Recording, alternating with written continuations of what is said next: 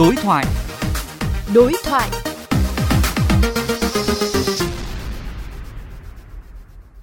Thưa quý vị và các bạn, theo quy định tại Nghị định số 08 năm 2022 hướng dẫn thi hành luật bảo vệ môi trường, học sinh sẽ được nghỉ học nếu không khí bị ô nhiễm nghiêm trọng.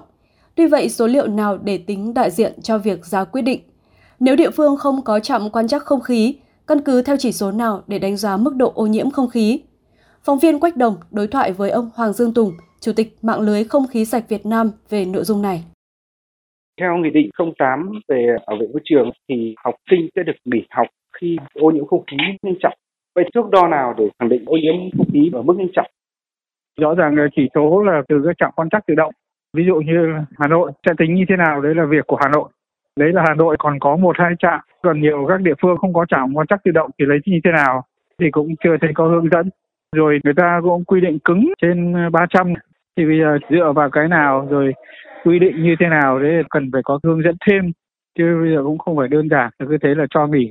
Có hai việc thứ nhất là, là họ lấy cái số liệu đâu và thứ hai nữa là địa phương sẽ quyết định như thế nào. Theo ông để quy định này được thực thi một cách hiệu quả và thống nhất cần hướng dẫn thực hiện theo hướng nào? Phải thống nhất ví dụ như thế nào được gọi là số liệu quan trắc đại diện.